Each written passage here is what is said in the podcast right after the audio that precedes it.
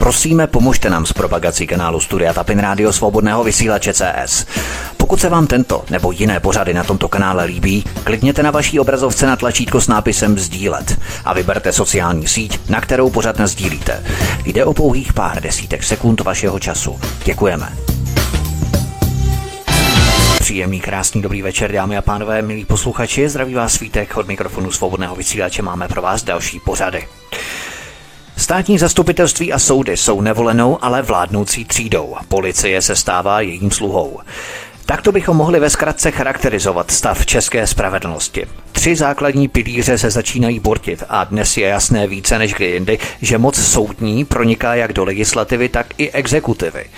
Vládnoucí režim si pěstuje kastu advokátů, soudců a státních zástupců, kteří jsou ochotní legitimizovat obří průšvihy vládnoucí kmotrovské mafie rukou společnou a nerozdílnou. Podíváme se na turbostudenty na plzeňských právech. Pochybnosti o řádném diplomu vyvstaly třeba u bývalého ministra vnitra Milana Chovance ČSSD, bývalého policejního prezidenta Jana Brázdy nebo současného šéfa generální inspekce bezpečnostních sborů Radima Dragouna. O plzeňských právech se dokonce zmínila i Bezpečnostní informační služba BIS ve své výroční zprávě. Je vážně policie sluhou justice? Podíváme se také na kauzy konkurzních mafií v Plzni, Ústí nad Labem nebo Brně propojení soudců, advokátů, policistů a insolvenčních správců. Totální džungle bez pravidel, zákony trhané na kusy za řevu tigrů.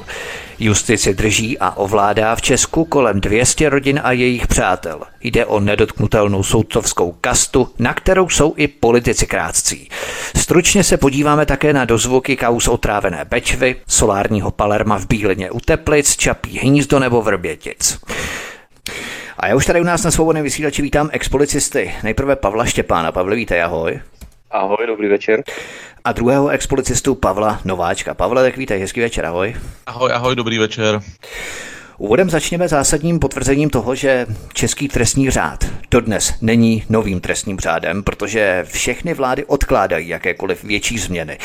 Státní zástupci i soudci prošli pouze kosmetickými změnami, nemyslím v rámci operací plastické chirurgie, když někteří soudci, kteří už přesluhují, by to asi určitě potřebovali, ale myslím to teď z pohledu kosmetických změn, řekněme na té legislativní rovině. Nejprve si prozraďme, než se dostaneme ke konkrétním kauzám, v čem by se měl trestní řád změnit, jaké jsou ty nejkritičtější kapitoly nebo pasáže, které by tu změnu zasluhovaly. Pavel Štěpán. Trestní řád jako takový, tak o jeho zásadní novele se hovoří, mm, když řeknu desetiletí, tak asi nebudu daleko od pravdy. Eh, leč žádná vláda nemá odvahu, jak se říká, do toho pořádně hrábnout. Takže proto máme trestní řád několikrát novelizovaný, ale stále je tam ta číslovka 1961, což je jeho vzniku, když to tak řeknu.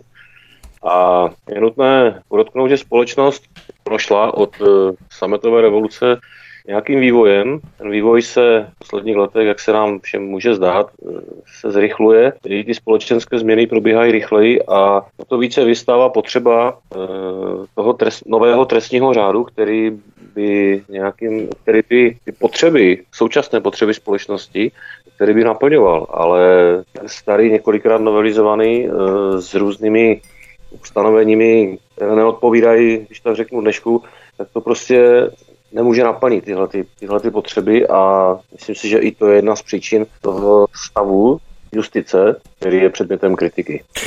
Pavel Nováček, jaký je tvůj pohled? Protože když to pojmeme na té všeobecnější rovině, neměla by zůstat definice, řekněme, viny, zločinu a trestu už od Dostojevského zločinu a trestu stejná. Jak se tyto atributy proměňují v čase a ty změny v trestním řádu by to měly odrážet nebo zrcadlit? Šmejt je šmejt, jednoduše v každé době, ne, Pavel Nováček? I v roce 1961, i v roce 2021. Když si dáme úplně aktuální zprávu, tak Evropská komise chválila naší reformu soudnictví, teda justice, tak eh, já se úplně podivuju tomu, že my jsme něco prováděli, nějakou reformu, že na to reagovala tady ta komise, ale vezmeme si, vezmeme si případ, eh, případ eh, množství korupce v justici, vezmeme si případ stabilních soudců, kteří prošli když se vrátím do toho roku 89, prošli lustracema, ačkoliv byli zaháčkovaní ve straně, ačkoliv byli zaháčkovaní jako státní agenti státní bezpečnosti, stále jsou, stále čtvrtina, čtvrtina soudců, státních zástupců jsou vlastně bývalí členové KSČ, jsou to bývalí členové STB a stále soudí a vlastně vytváří si svoje podhoubí. A pak přijde marxistická Evropská komise, která řekne, tady se dělá všechno pro to, aby tady nebyla korupce, tady to je perfektní, Česká republika má problém pouze s Babišem, ale justice je, je reformovaná.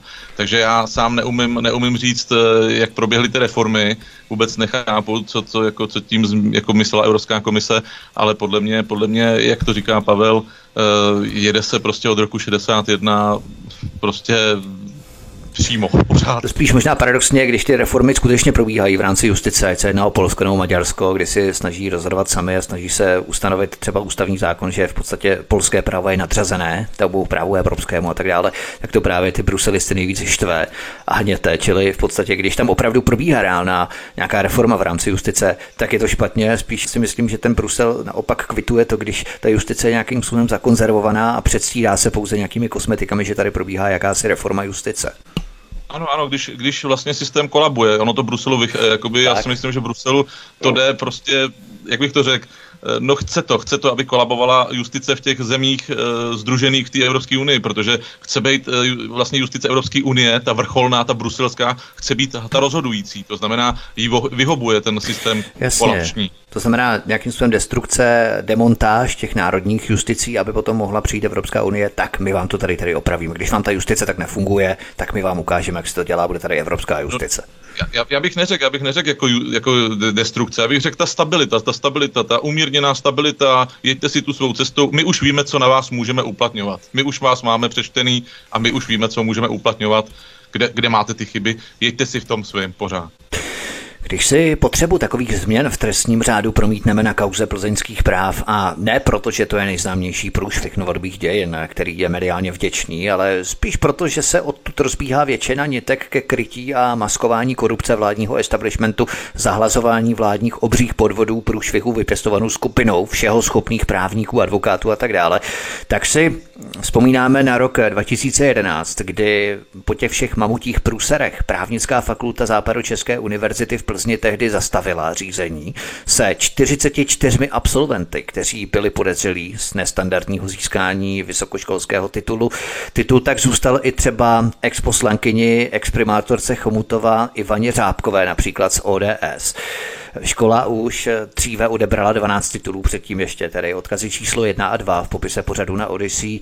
To byla zpráva ze září 2011 a v tomtež měsíci, tedy v září 2011, vydala Bezpečnostní informační služba BIS výroční zprávu, ve které mimo jiné uvedla, že nedošlo k vyvození jasné a konkrétní odpovědnosti v případech klientelismu a korupce Plzeňské právnické fakulty.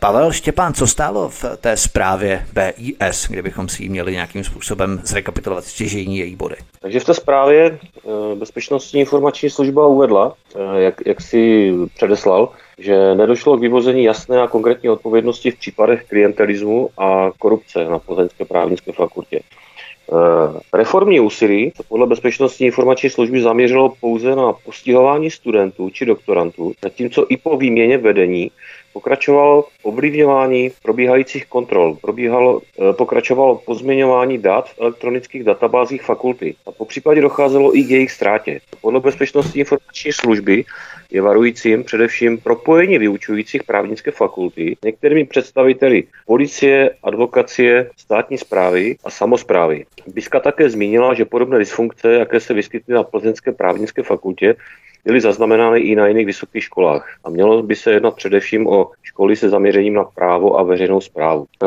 tady si myslím, že ta zpráva bezpečnostní informační služby, nebo tady tahle pasáž, takže byla i ze strany, zase jsme u těch hlídacích psů demokracie, i ze strany novinářů, že byla, bych řekl, přehlídnuta a nebyla jí věnována patřičná pozornost. A i proto ten eh, plzeňský skandál, který považuji za naprosto neuvěřitelný. A považuji to za jednu z těch hliněných noh, na kterých podle mého názoru stojí eh, jak státní zastupitelství, tak justice. A je podle mě tohle je jedna z příčin, nebo jedna, ano, jedna z příčin současného stavu, no, protože tady e, v tom systému je spousta, e, tady tenhle klientelismus tam dovedl spoustu nemocí, ten systém e, nemá jak se uzdravit, protože když disponuje těmihle nemocnými lidmi, tak tam ta cesta k uzdravení bude hrozně dlouhá a bude to na několik generací.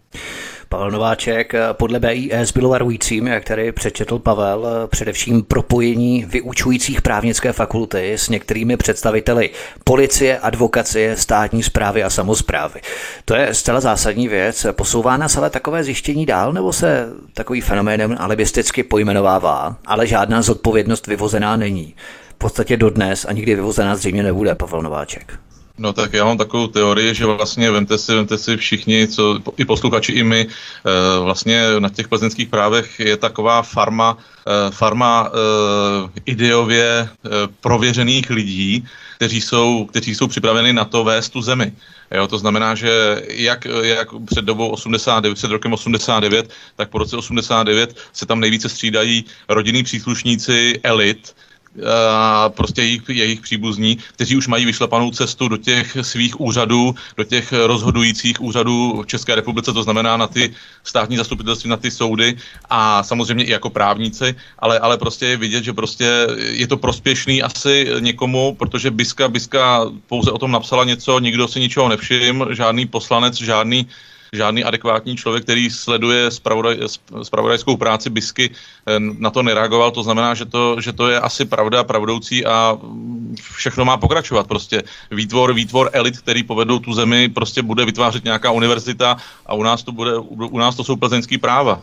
To je Ta plzeňská prostě práva to je v podstatě jakási trhlina, která se vůbec neměla na veřejnost provalit, protože my bychom vůbec vlastně nikdy nevěděli, jaké bašty tady provozují v rámci jednotlivých fakult a kde probíhají ty nábory a ty rekrutace těch jednotlivých zpřízněných rodin a přátel těchto elit. Pavel Štěpán BIS také zmínila, že podobné dysfunkce, jaké se vyskytly na Plzeňské právnické fakultě, byly zaznamenané i na jiných vysokých školách. Mělo by se jednat především o školy se zaměřením na právo a veřejnou zprávu.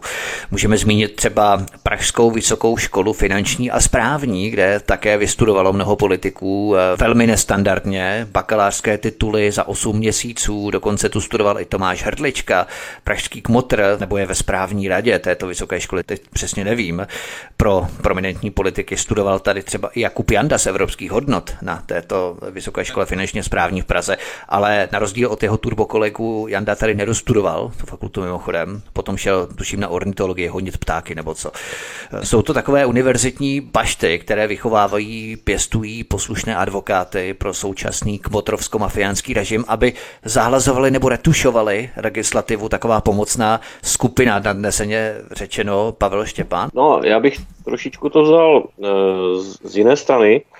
Sice podíval bych se na to, nebo já bych tady vztahl paralelu e, k přednášce Miroslava Bárty, e, kde hovoří, nebo kde, ano, kde hovoří a předkládá Eh, některé, některé ukazatele, které vedou k kolapsu civilizací. A jedním z těch eh, signálů je eh, legitimnost státních orgánů, to znamená institucí, které mají být oporou státu.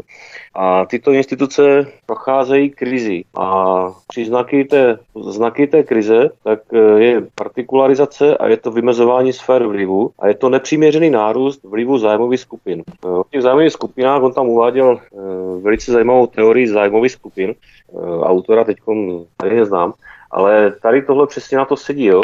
Eh, jsou to opravdu zájmové skupiny, které eh, se, to tak řeknu, slétují kolem těchto soukromých škol a potom zamířili jak na ministerstva, tak do, tak do jiných státních orgánů. Jo. Mm. A já bych ještě k tomu jenom doplnil, že jestliže plzeňská práva, tak byla taková zásadní kauza, tak druhá zásadní kauza, která povídá té teorii zájmových skupin, tak byla doba, kdy policisté, jo, kdy začal platit nový zákon o služebním poměru příslušníků bezpečnostních sborů a policisté, hasiči, příslušníci vězenské služby a všichni, kteří spadají pod tento zákon, tak byli nuceni si doplnit odpovídající vzdělání, aby mohli za, zastávat funkce na odpovídajících uh, třídách, které byly, které byly dány systemizací. A já nevím, jestli si, kolik si na to ještě lidí pamatuje, nicméně příslušníků si na to pamatuje hodně a byla to právě doba kolem roku 2010, kdy se na různých soukromých vysokých školách i státních otevíraly speciální ročníky právě pro příslušníky bezpečnostních sborů.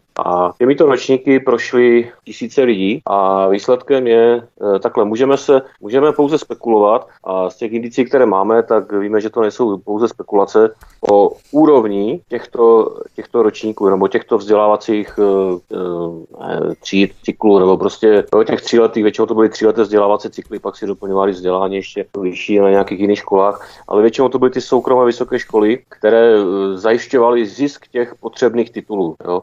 A jedna, na jedné stránce stojí ten získaný titul, který zajišťuje odpovídající služební místo a tak dále. Oni vlastně uh, otevřeli se školy, protože vznikla obrovská potřeba těchto, uh, těchto studijních míst a nebyla dána kapacita, jo, tak proto se, proto se otvíraly tady tyhle mimořádné uh, ročníky při těch různých vysokých školách, ať soukromých nebo státních. A byly to vyloženě speciální třídy právě pro příslušníky bezpečnostních sborů. Pavel Nováček, eh, turbostudenti plzeňských práv se dostali do vrcholové politiky, tam ty nejkřiklavější případy, zmiňme třeba někdejšího plzeňského hejtmana, pozdějšího ministra vnitra za ČSSD Milana Chovance, který má také rychlo titul bakaláře, odkaz číslo 3 v popise pořadu na Odyssey. Dále současný ředitel eh, generální inspekce bezpečnostních sborů GIPS eh, Radim Dragoun, který také dokázal plzeňská práva vystudovat už za tři roky místo předepsaných pěti. Odkaz číslo čtyři povise pořadu na Odyssey, anebo bývalý náměstek policejního prezidenta Jan Brázda, který proslul zásahem na legendární akci CheckTech 2005. Odkaz číslo pět popise pořadu na Odyssey. Takže to napojení Plzně na vrcholové politiky primárně z řad policie, ale i státního zastupitelství a justice. Všechna jména tu nebudeme samozřejmě uvádět, kdo chce si všechno jistě vyhledá. Je to více než třeskuté a tito lidé dále nerušeně působí na vrcholových funkcích české politiky, takže v podstatě vůbec nic se nemění. Pavel Nováček, vy jste asi v Teplicích nikoho takového neměli, že? Nebo Plzeň dosáhl až k vám tam nahoru na sever?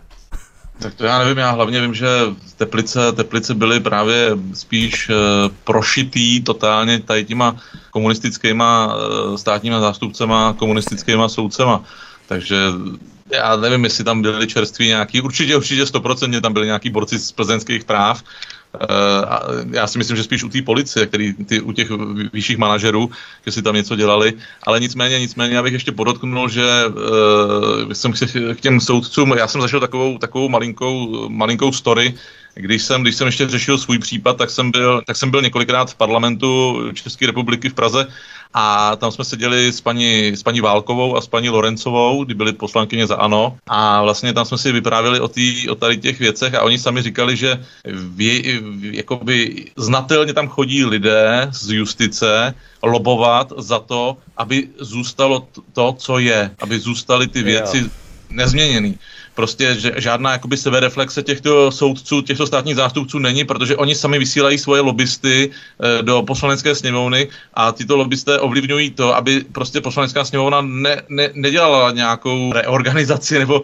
ale prostě aby zůstalo všechno ve stejných kolejích. Co můžou nabízet tito lobbysti e, z, řad, z, řad, z řad justice poslancům, když poslanci mají svoji, svoji práci zajištěnou pouze na čtyři roky? To znamená, můžou jim nabízet spíš e, nějakou jistotu teď nechci říkat jakou, ale nějakou jistotu.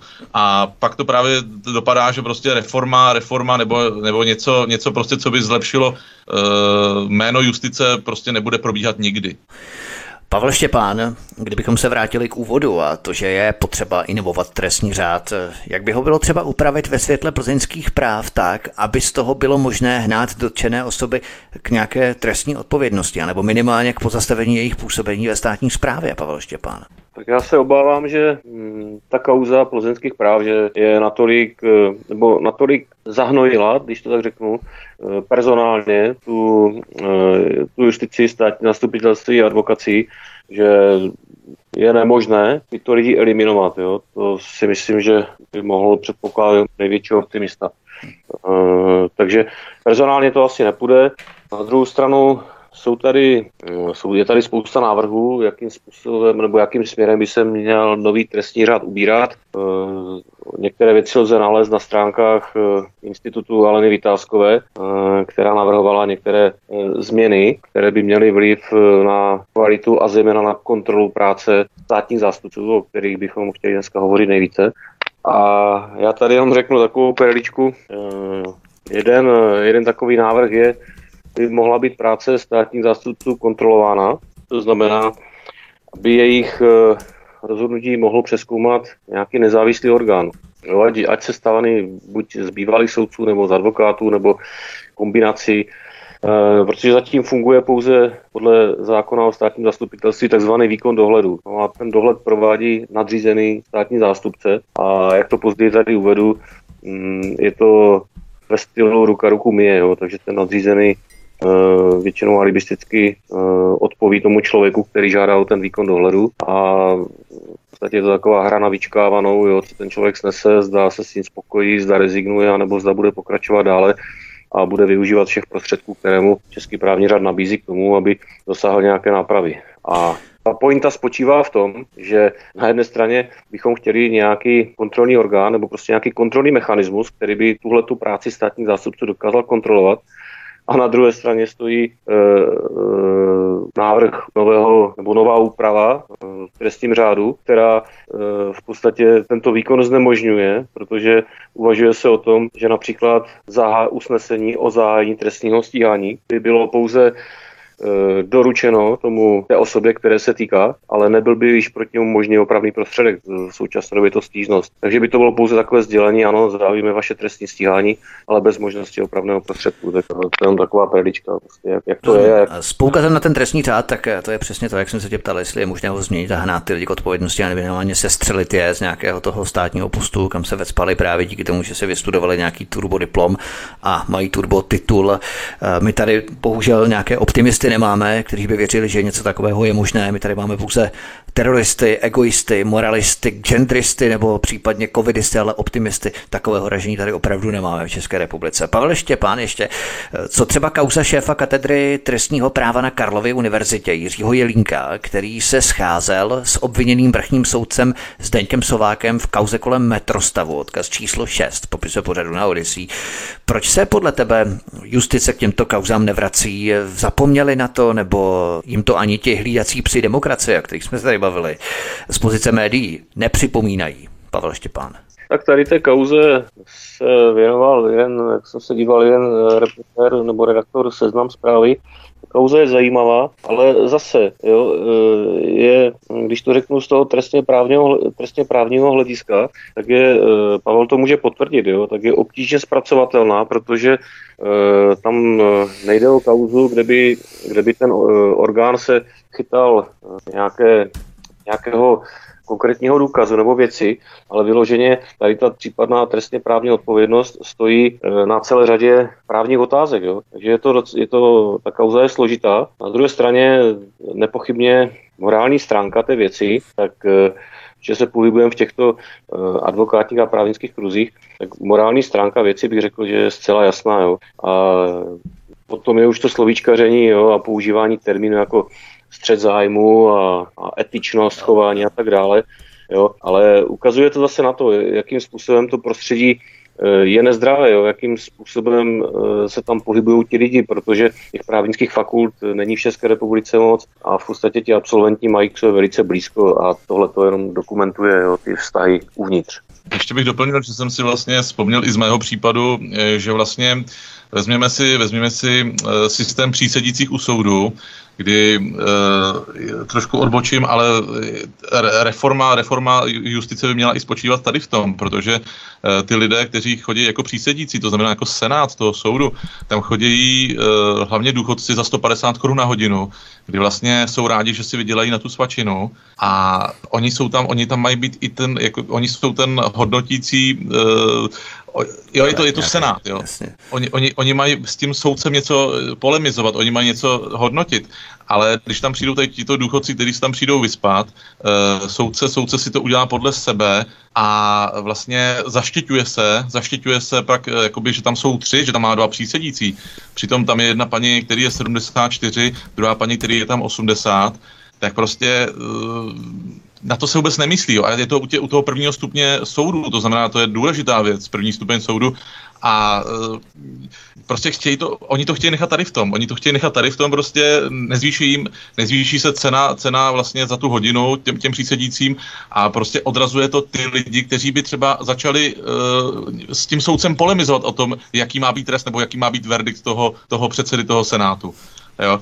A já se omlouvám, že mi to takhle napadlo, ale eh, já jsem to zažil prostě, kdy opravdu jsem měl u, své, u svého procesu dvě ženy, prostě důchodkyně, který uh, vůbec nevěděli, o co se jedná, jaký případ, o který případ se jedná a doopravdy tam polehávali. Polehávali tam a bylo to absurdní. To je přesně to, o čem Pavel mluví, tak to je ten, uh, když to řeknu, ten občanský prvek, jo, protože dneska vidíme na přístupu soudů, tak uh, soudce, eh, soudce, který řeší daný případ, tak v prvé řadě, dle mého názoru, řeší spis. Pro něho je to spis a málo kdo, možná se pletu, jo, rád bych se pletl, ale nejsem si tím jistý, ale málo kdo za tím spisem vidí konkrétního člověka. Málo kdo za ním vidí konkrétní osud toho jedince a uh, málo kdo si myslím, že hledá pohnutky, které ho vedly údajnému činu, který je zadokumentován v tom spise.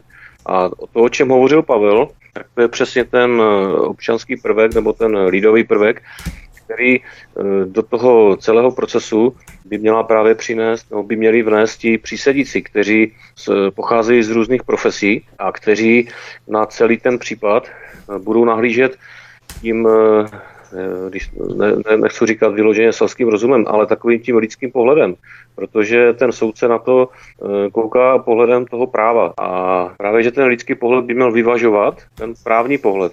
A jak to řekl Pavel, dneska je snaha, eh, podle mého názoru cílená, ty přísedící eliminovat a ukazuje na to jednak to, že ta odměna těch přísedících je zakonzervovaná na té na té zanedbatelné výši, takže není motivace eh, i mladších lidí, kteří by ty přísedící byli schopni vykonávat tu funkci byli schopni vykonávat, tak prostě není, není motivace, protože za 150 korun na hodinu tam nikdo nebude trávit půl dne, jo, je, to, je to nesmysl.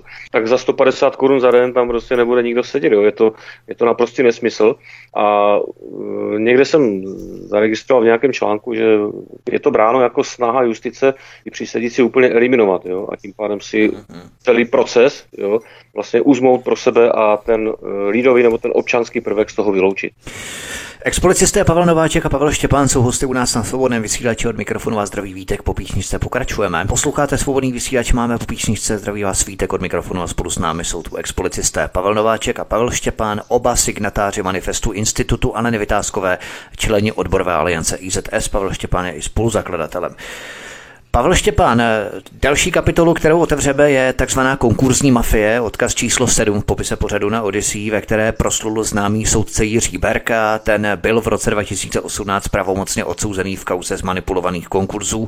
V roce 2019 mu stát odebral pozemek na Ústecku, odkaz číslo 8 v popise pořadu na Odyssey. Tady se také vlastně začínalo na Plzeňsku, že? Paradoxně, Pavel Štěpán.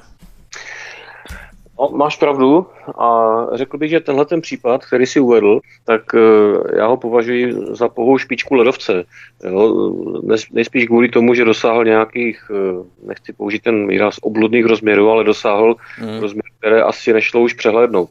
Nicméně můžeme se zase domnívat, jo, nějaké signály máme, máme i nějaké informace, že k podobným uh, uvozovkách uh, excesům docházelo Eh, na mnoha, na mnoha úrovních, akorát, že nebyly páchány v takovém, v takovém rozsahu, ale prostě já osobně si myslím, že nelze vyloučit, že k tomu docházelo na hodně stupních, jak okresních soudů, tak eh, těch příslušných úředníků. A eh, neříkám, že ten či který člověk několikrát takto v úzovkách rozhodoval nebo manipuloval, ale myslím si, že podobným jevům docházelo na spoustu věcí se nepřišlo a ty si tady zmiňoval tady tuhle kauzu eh, toho soudce Jiřího Berky. Já bych ještě připomněl kauzu z Jižní Moravy a to je kauza MIPL a si každý, kdo bude chtít, tak si to dohledá, jo, stačí si dát eh, kauza MIPL do vyhledávače, vyskočí to tam, je to úplně šílené, k čemu čemu zase se odhodlali nebo co dokázali soudy na Jižní Moravě.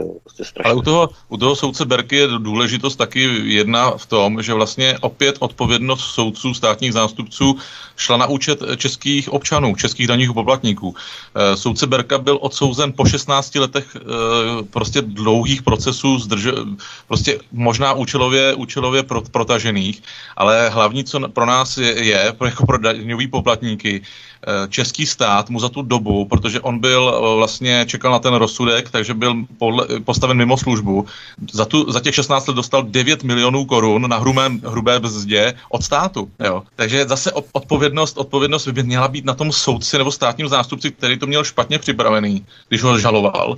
Aha, ale prostě není. A český daňový poplatník zaplatil 16 eh, let života panu Berkovi, který byl uznán vinným Aha, ale už samozřejmě zpětně ty peníze mu nelze vzít. Zaplatil mu minimálně právní výdaje, že jo?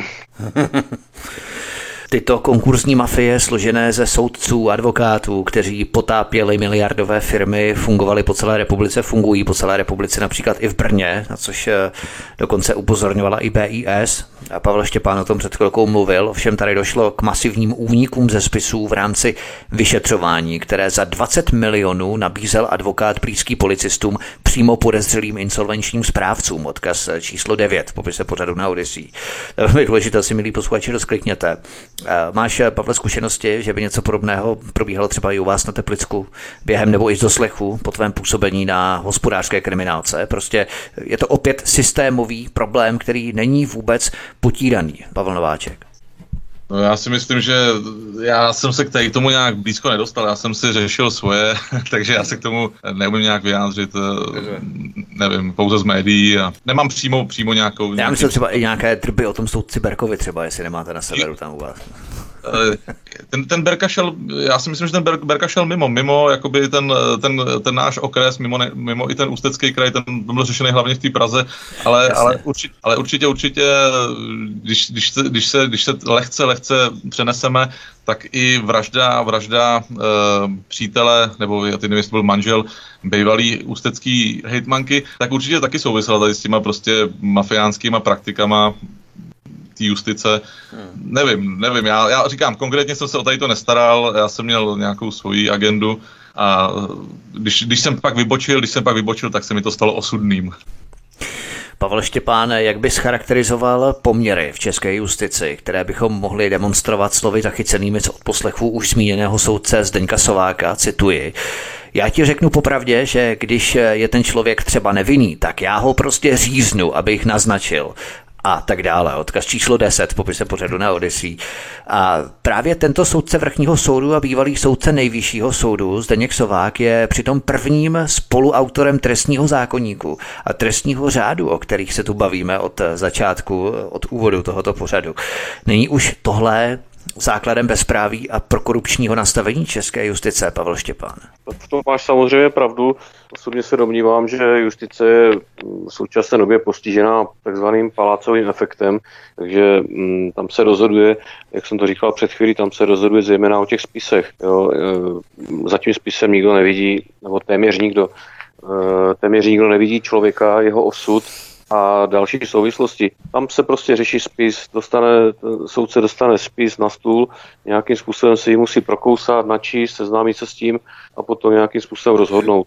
A samozřejmě, eh, ačkoliv by to rozhodování mělo být vysoce profesionální, mělo by být nestrané a mělo by být eh, očištěno od jakýchkoliv subjektivních eh, vlivů, tak v praxi tomu tak není. Mám to samozřejmě ty informace zase z doslechu i z řad eh, advokátů, ale a justičních čekatelů, ale prostě uh, vím, že když se kolikrát zase bavili o různých věcech a, a potom mi člověk řekne, že když dělal, když byl na stáži na soudu a poslouchal, jak se soudci baví mezi sebou, jo, a, a byly tam výrazy třeba, no tak dneska jsem měl zase případ, ten byl tak nesympatický, tak jsem ho prostě, tak jsem ho smahnul, jo.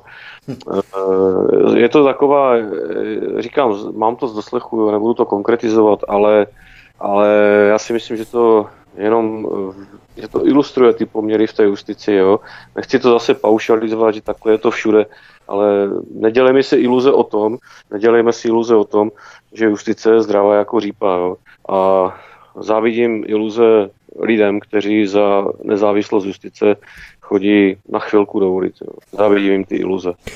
Pavel Nováček, mně se vždycky líbí, jak přispěchají rafající psy české justice, kteří začnou vyštěkávat, že to jsou přece excesy, selhání jednotlivce. Jenže když ty jednotlivce budeme počítat, kolik jich už vlastně bylo a je jednotlivec a jednotlivcem jejich desítky, stovky, od kdy už to přestanou být jednotlivci a začne to být systém, Pavel Nováček.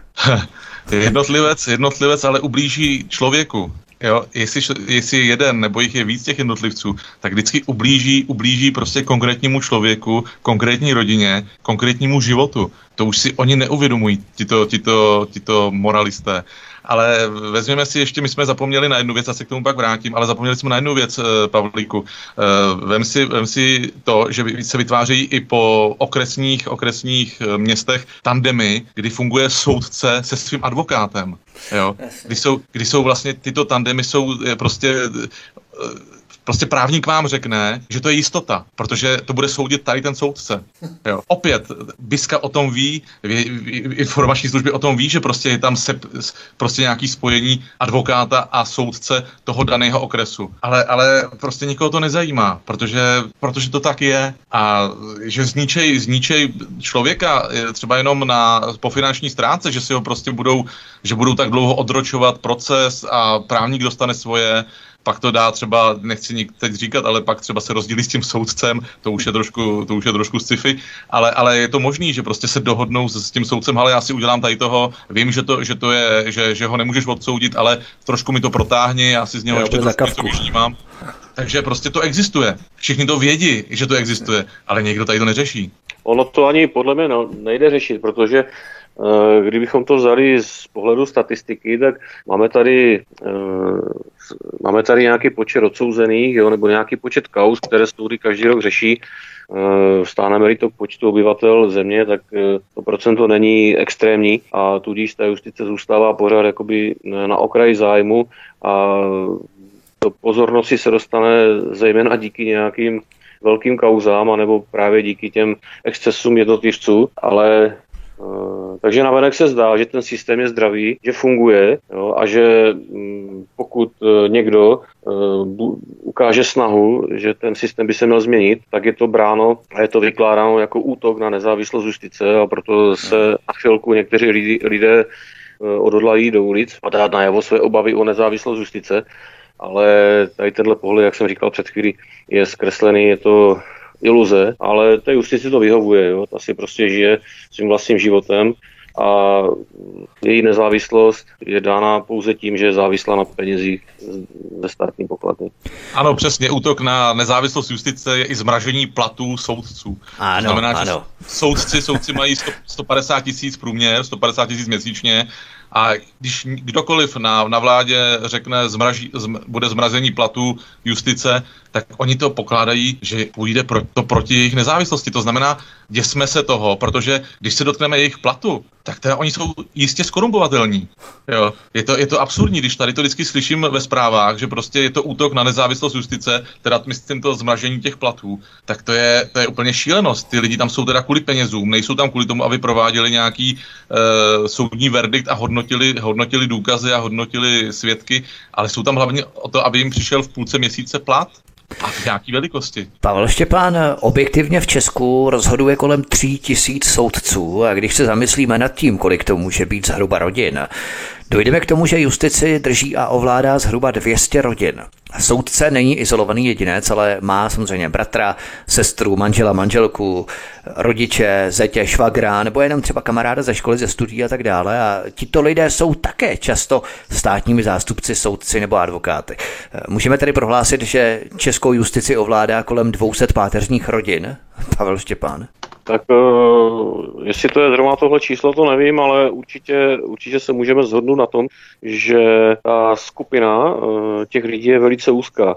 Jo? A nepochybně, jak jsi, jak jsi zmínil, tak ty vazby tam fungují, jo? rodinné, příbuzenské, kamarádské, tak ty vazby tam jsou, jo? nebo spolužáci ze studií, ty vazby tam jsou jak to před chvílí říkal Pavel, na té okresní úrovni tam se to jakoby tříbí a tam se tam k sobě ti jedinci nacházejí cestu, no, pak to pokračuje tím krajským přeborem a končí to na té nejvyšší úrovni, jo. tam už se potom hraje jakoby ta liga mistrů.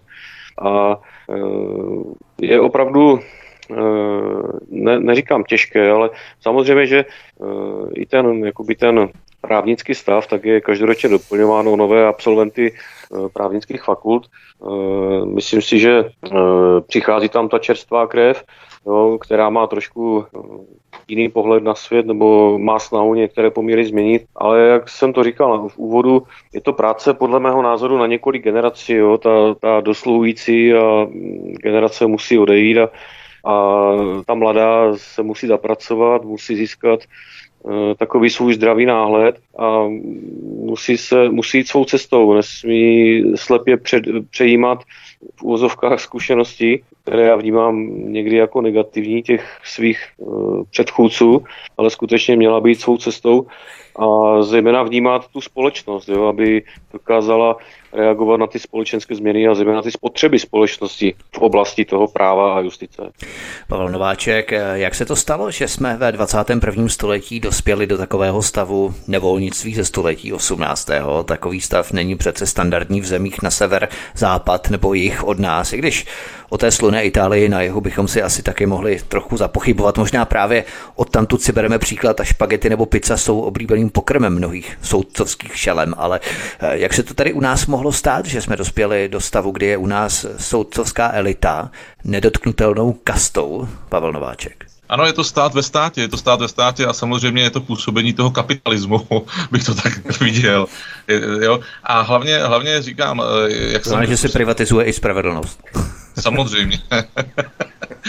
Ale hlavně, hlavně veme si ještě jednu věc, eh, jak, jsme, jak se o tom oba dva zmiňujeme, nebo všichni tři se zmiňujeme o tom, že tady jsou zakořeněný ty komunističtí, komunističtí soudci, státní zástupci, tak jak se vytváří prostě ten silný kořen, tak opravdu, opravdu se ten strom rozvětvuje a prostě eh, tím, tím se stává nedotknutelný. Ten strom, který prostě má silný kořen, mnoho větví, tak prostě kdo, kdokoliv vyšel po nějakým soudci, teď myslím jako legálně, ne, ne, nikoho nenabádám k něčemu, ale kdo by šel z nějakých e, z bisky nebo z něčeho, tak oni se to dozvědí z nějaký jiný větve, oni se dozvědí, že bude tady problém, to znamená, že je tam doopravdy je to, je to ta mafiánská italská, mafiánský italský systém, ale, ale hlavně já tomu říkám, že to je ta zakořeněnost. Prostě je to zakořeněnost. Nezbavili jsme se, nezbavili jsme se eh, prostě lidí, kteří, kteří si už udělali ty silné vazby před rokem 89 a, a tady ti lidé pokračují prostě v tom, aby ovládali to svoje město, ten svůj okres stále a stále a hlavně jde jim, jde jim o to, aby prostě předávali předávali tu svoji pozici těm svým příbuzným, známým a pokračovalo to a oni byli jako rodina nedotknutelní. Má generace naše chovnici posilují, potom vždy o ta půlíčka výše, čím je novější generace, tak tím eh, zúročují vlastně to, co zasadili vlastně jejich předkové do toho skleníku nebo do té aleje těch jabloní. Samozřejmě, samozřejmě. A teď to poznáme i z těch televizních filmů, seriálů, že prostě můj otec tady něco znamenal a já, já v jeho šlápějích, takže to je v těch amerických, amerických seriálech, filmech, že prostě oni pak hrajou na to, že tam prostě byl ten elitář, ten jejich, ten jejich otec a oni musí pokračovat v tom. Prostě převzali jsme to nejhorší, co může být ze západu v té justici. Já bych jenom doplnil, eh, že třeba bych to nenazýval, jak si, jak si nazval, že vyloženě jako nepoužil, by, nepoužil bych ten výraz mafiánský, ale odkázal bych znovu na tu, na tu teorii zájmové skupiny. Jo. A tady skutečně je to zájmová skupina soudců, zájmová skupina státních zástupců, pak je tady zájmová skupina advokátů a Vlastně... To je takový eufemismus trošku, jo? my tomu říkáme mafie, a říkáš no, zájmová skupina, je to, je to jako úplně stejný. Jo? Naše, naše, naše nový slovo, nebo slovo, který bude nahrazovat mafii, je takzvaný klientelismus. A kontroverzní podnikatel ještě. Dobře. Ne, ale jako když to, když to skutečně vstáhneme na ty zájmové skupiny, tak ta teorie zájmových skupin, tak tady o tom hovoří, jo, že, že ty zájmové skupiny v, tom, v té své jednotě tak hájí své zájmy Podíváme-li se na tu justici, tak uh, dneska uh, mladý absolvent práv, tak když se vyjde z právnické fakulty, rozhledne se, uh, podívá se, jaké, jaké má možnosti uplatnění, prostě koncipientura, potom jít založit vla, vlastní advokátní praxi, nebo pokud má kontakty, s, může být notářem, v případě může zkusit působení ve státním zastupitelství, anebo jako justiční čekatel a poté soudce, ale vždycky, když se, když se rozhodne jít cestou toho státního zastupitelství anebo té justice, tak tam ho čeká jakoby jistota. Jo, takže on to spočítal ekonomicky a řekl, no tak budu tady, kdyby byl soudce, no tak tady vlastně mám do 70 let, tady si spočítá zhruba plat, jo, ten se valorizuje a tak dále. Jsou to jednoduché počty, jo, a potom vlastně zjistí, uh, pak proběhne ta analýza rizik, jo, co, co mu hrozí, on zjistí, že mu nehrozí v podstatě nic a podle toho se rozhoduje. Takže když jsme se všichni ve škole učili ty tři pilíře, moc soudní, zákonodárná, to znamená obě komory parlamentu a moc výkonná, čili vláda, prezident, tak dnes ta moc soudní v podstatě obestírá, nebo jak bych to řekl, proniká do těch zbylých dvou pilířů legislativy a exekutivy, zastřešuje, ovládá všechny tři pilíře v podstatě moc soudní dnes. No, já bych neřekl, že tam proniká, já bych řekl, že ona se snaží jakoby na ně vyniknout, jo. A e, ta skrytá, když to řeknu pátá kolona, tak to je právě ta soustava státního zastupitelství, protože o té se, o té se moc nemluví, vždycky se zejména mluví o těch e, soudních rozhodnutích, o těch rozsudcích, ale ten, kdo e, tomu člověkovi je schopen totálně obrátit život na ruby, tak je právě ta je státní zástup a je to soustava státního zastupitelství, která zastupuje veřejnou žalobu. A jak jsme se přesvědčili, tak v mnoha případech e, justice nebo potom soudy tu obžalobu zhodí a e, stát potom vyplácí těmto lidem obrovské očkodnění. No já říkám obrovské, ono to, e, ta částka, jako, která zatěžuje státní rozpočet, je nemalá, každoročně narůstá ale pro ty konkrétní lidi, tak ta částka není adekvátní. Jo. Tam se vždycky licituje o nějakých statisících, ale to, že ten člověk má zkažený život, tak e, ta částka tomu neodpovídá. Ale se vrátím k té myšlence, takže je to právě to, ta soustava státního zastupitelství, která je schopná existenčně nějakého člověka zničit, jo, protože nikoho nezajímá už potom osvobozující verdikt. Ten člověk projde očistem, e, dají od něho ruce, no vlastně projde takovou takovou, jak bych to řekl, jsem řekl očistec, ale projede si takovým filtrem, kdy se od něho odfiltrují v vozovkách kamarádi, a mhm. opravdu ta nejužší skupina lidí, kteří mu věří. A když to potom skončí, ono je to na jednu stranu, na jednu stranu jako toho, toho člověka někam posune, pokud se z toho nezblázní, nebo pokud se z toho nesesype, na druhou stranu ten člověk proběhne tím justičním eh, soukolím, eh, toho vyplivne, pak se další roky soudí o nějaké očkodnění a o nějaké zadosti učení a tak dále, ale zůstává na něm, zůstává na něm šrám, jo? A, a ten šrám bych řekl, že by si ta společnost měla uvědomit, jaký ten šrám je. Ten šrám totiž znamená, že ten člověk přestal věřit v právní stát. No, a těch lidí každoročně jsou tisíce. A tady si musí hlavně naši posluchači si musí uvědomit to, že vlastně e, státní zástupce ovládá tu policii. Státní zástupce zadává, zadává policii úkoly, který má splnit. To znamená, že e, on, on, si, on si to dělá od začátku. Ne, že policie nikoho obviní, e, OK, ale pak je to na tom státním zástupci, který, který vlastně uh, si může už tu, ten delikt nebo ten skutek, který má být dokázán, si už dělá podle sebe a dělá si to už podle svého taktu. To znamená, že on je neomezený vládce práce policie k tomu danému případu a pak je jenom pouze na něm, na něm, jak to bude žalovat. A uh, často se stává, že státní zástupci žalují skoro všechno, Eh, když se to stá, třeba týká státních úředníků nebo takhle, a ačkoliv vědí, že to nebude, že to nebude ve finále odsouzeno, tak to přesto jdou žalovat a nic, nic si nedělají z toho, co teď říkal Pavel, to znamená, že je to totální zničení života, víry a všeho, prostě v co člověk věří. A to je, to, je, to je peklo. A zase odpovědnost žádná. Odpovědnost státního zástupce není žádná. Nikomu není, není žádná jejich výkonnost, aby, aby říkali, já, se, já musím udělat za měsíc 16 případů. Ne, že to prostě nemají žádnou výkonnost. A jo, teď myslím 16 případů, které budou finálně, finálně odsouzeny. Jasně, a on se ve finále schová za, za pojem právní názor. Ano. Měl, měl jsem takový právní názor, tak jsem, tak jsem prostě podal, tak jsem podal obžalobu. Ale ta odpovědnost, protože je to, když to přirovnáme, tak je to jak když to nejjednodušší přirovnání dělník z továrně vyrobí zmetek. Jo, přijde místo, řekne, no tak to je zmetek, takže mu to strhne z platu, anebo nějakým způsobem, když těch zmetků je hodně, řekne, tak ty nejsi pro firmu přínos, jo, takže dáme ti úplně jinou podřadnou práci, nebo tě propustíme. Ale tady v podstatě ta obžaloba, kterou soud zhodí ze stolu, tak je také zmetek. Ale tady se to neřeší. Tady se to schová za jiný právní názor.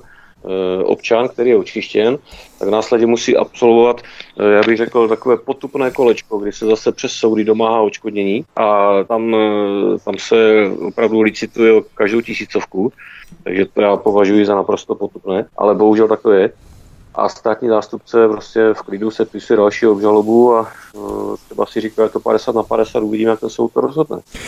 Expolicisté Pavel Nováček a Pavel Štěpán jsou hosty u nás na svobodném vysílači od mikrofonu vás zdraví vítek po píšnice. Pokračujeme. Hezký večer. Našimi hosty zůstávají stále expolicisté Pavel Štěpán a Pavel Nováček. Posloucháte svobodný vysílač CS od mikrofonu vás zdraví vítek. Eh, my jsme si tady řekli, sečteno potrženo, česká justice se stala organizací eh, jakási Kozanostra. Naše věc, Jenom my soudci rozhodneme, kdo má právo být soudcem, jenom my soudci určíme, kdo je špatný soudce a jenom my soudci stanovíme případný trest těm soudcům anebo státním zástupcům. Myslíte, že v Česku už je ta situace tak před výbuchem, že se čeká na nějakou velkou rozbušku? Na Slovensku to byla rozbuška třeba vraždy Jana Kuciáka s jeho přítelkyní Martinou Kušnírovou, která spustila obrdný proces slovenské justice. Desítky soudců, včetně nejvyšších soudců, začaly být trestně stíhaní. Odkaz číslo 11 v popise pořadu na Odyssey. Mnozí i vazebně na Slovensku. Odkaz číslo 12 v popise pořadu na Odyssey. Eh, myslíte, že něco podobného čeká i prohnilou a skorumpovanou justici u nás v Česku? Nebo zatím se k něčemu podobnému nechystá? Já se domnívám, že v současné době nic takového nehrozí, protože eh, nyní máme předvolební čas, takže tady lidé mají jiné starosti, jsou dovolené ale ta česká povaha je trošku mírnější než u našich východních sousedů, ale domnívám se, že zatím tady funguje ten lobbying právě těch eh, soudů, těch soudců, a eh, dále bych řekl, že eh, tady funguje i takový lobbying prostřednictvím toho mainstreamu, jo, takže lidé jsou prostřednictvím mainstreamových médií krmeni tím, jak máme nezávislou justici a a jak se jedná o jednotlivců a tak dále.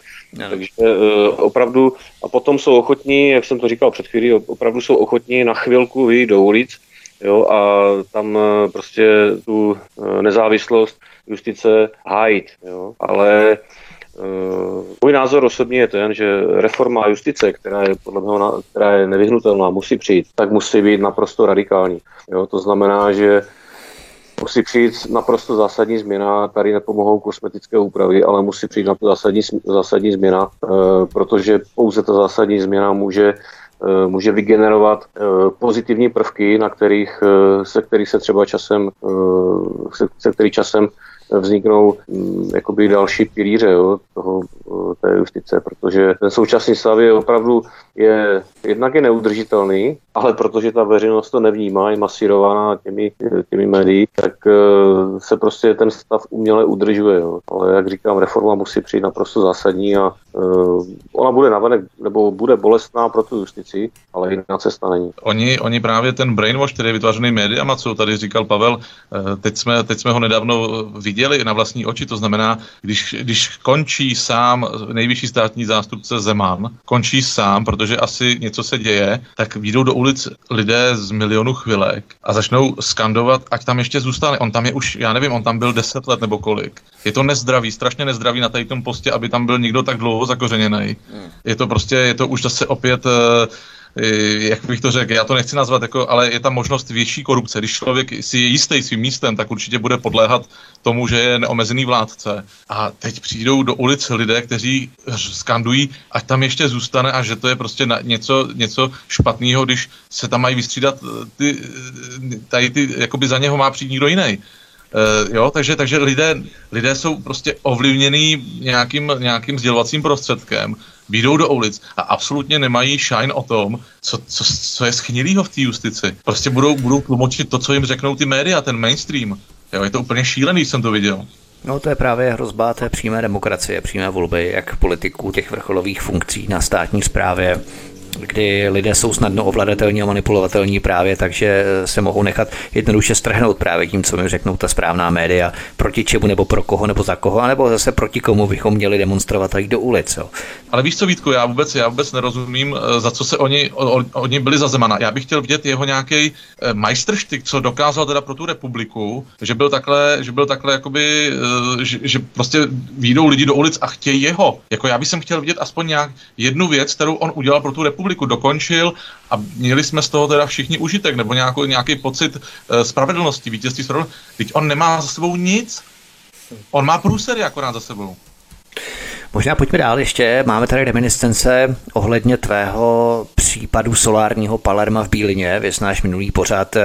Co bychom k tomu mohli uvést? Protože my jsme říkali, že bychom ještě měli uvést nějaké skutečnosti, které jsme nám nevešly toho minulého pořadu v rámci té kauzy. No tak eh, já, já teď nevím, už nechci se nějak opakovat, ale v mý kauze, v mý kauze opět, to, eh, už jsme to dneska říkali, v mý kauze hrál roli je, jako jeden soudce, který, který se zaštítil svým senátem. Uh, verdikt, verdikt, uh, verdikt hodil na to, že si on něco myslí, nepodložil ho v trestním řízení, ho nepodlo, v, trestním, v trestní věci, v trestní věci ho nepodložil žádnýma důkazama. Vlastně vyprodukoval to, že, že nastalo tvrzení proti tvrzení ale protože já jsem ten chlap a proti, proti mě stála žena, tak bude věřit ženě, jo, a to si dovolil prostě, do, jako já bych jenom chtěl říct posluchačům, že nelze v trestní věci dokazovat něco, co se nestalo. A tento soudce, soudce Čapek, chtěl, abych dokázal něco, co se nestalo. Nikdy se přece nemůže dokazovat to, co se nestalo, a ještě k tomu v trestní věci. Ehm, bylo to prostě, bylo to šílený. A když, když, ještě, když ještě vemu jednu věc, eh, nastaly tam i takové eh, věci, které jsou eh, v České republice úplně normální. To znamená, že soudce si zvolí svého nejbližšího kamarádského soudního znalce, který mu udělá prostě soud, znalecký posudek podle jeho představ. Eh, když, když, dáváte, když dáváte námitku, on ji zamítne, protože on je předseda toho soudu. Jsou tam, jsou tam prostě nešvary v tom mém případu, který se týkají opravdu případů, více do případů v naší zemi. A to jsme brali, myslím, že s Václavem Periševičem ze Šalamouna, protože jsme se shodli na tom, že tam soudci mají možnost si vybrat eh, svého soudního znalce, a kteří nerotují. To spřažení, ten tandem, i v rámci, jak jsme tady brali soudci s řízenými advokáty, tak tady to je něco podobného v rámci soudních znalců. Ano, ale můžeme to brát, ale můžeme to brát nejenom, že to je to, to kamarádský, kamarádství mezi nima, ale je to třeba i ten biznis. On, on, mu, on mu to dělá, že má jistotu toho biznisu. Těch, jo. Takže tam zase opět je tam, je tam klientelismus. Je tam, jo, je, je, ale nikdo to neřeší, všichni to vidí, nikdo to neřeší. A prostě jestli, jestli, se, to, jestli se to bude opakovat prostě vícero, ve vícero, vícero věcích, tak doopravdy ta neoma, neomezená sou, sou, soudnická moc bude, bude jakoby až moc velká. Až růst. Pavel Štěpán, ty si něco k tomu doplnit. Já jsem chtěl se zeptat, eh, jak jsme se bavili s Pavlem, mám takový pocit, že tam se ti střídali ještě státní zástupce. No, státní zástupce, který mě, který mě žaloval, nepřišel ani jednou na hlavní líčení na, na soud. Vždycky přišel jiný no. a jiný jeho zástupce. A když jsem se bavil s jedním z jeho zástupců v uvozovkách, to nebyl jako zástupce jakoby hi, hi, hi, hi, strukturálně, jo, ale byl to jeho prostě nějaký kolega, a když se, když se s ním bavím, tak on mi řekl, no a já ani, ani nevím, o co jde, já tady jenom, já se tady odsedím a jdu.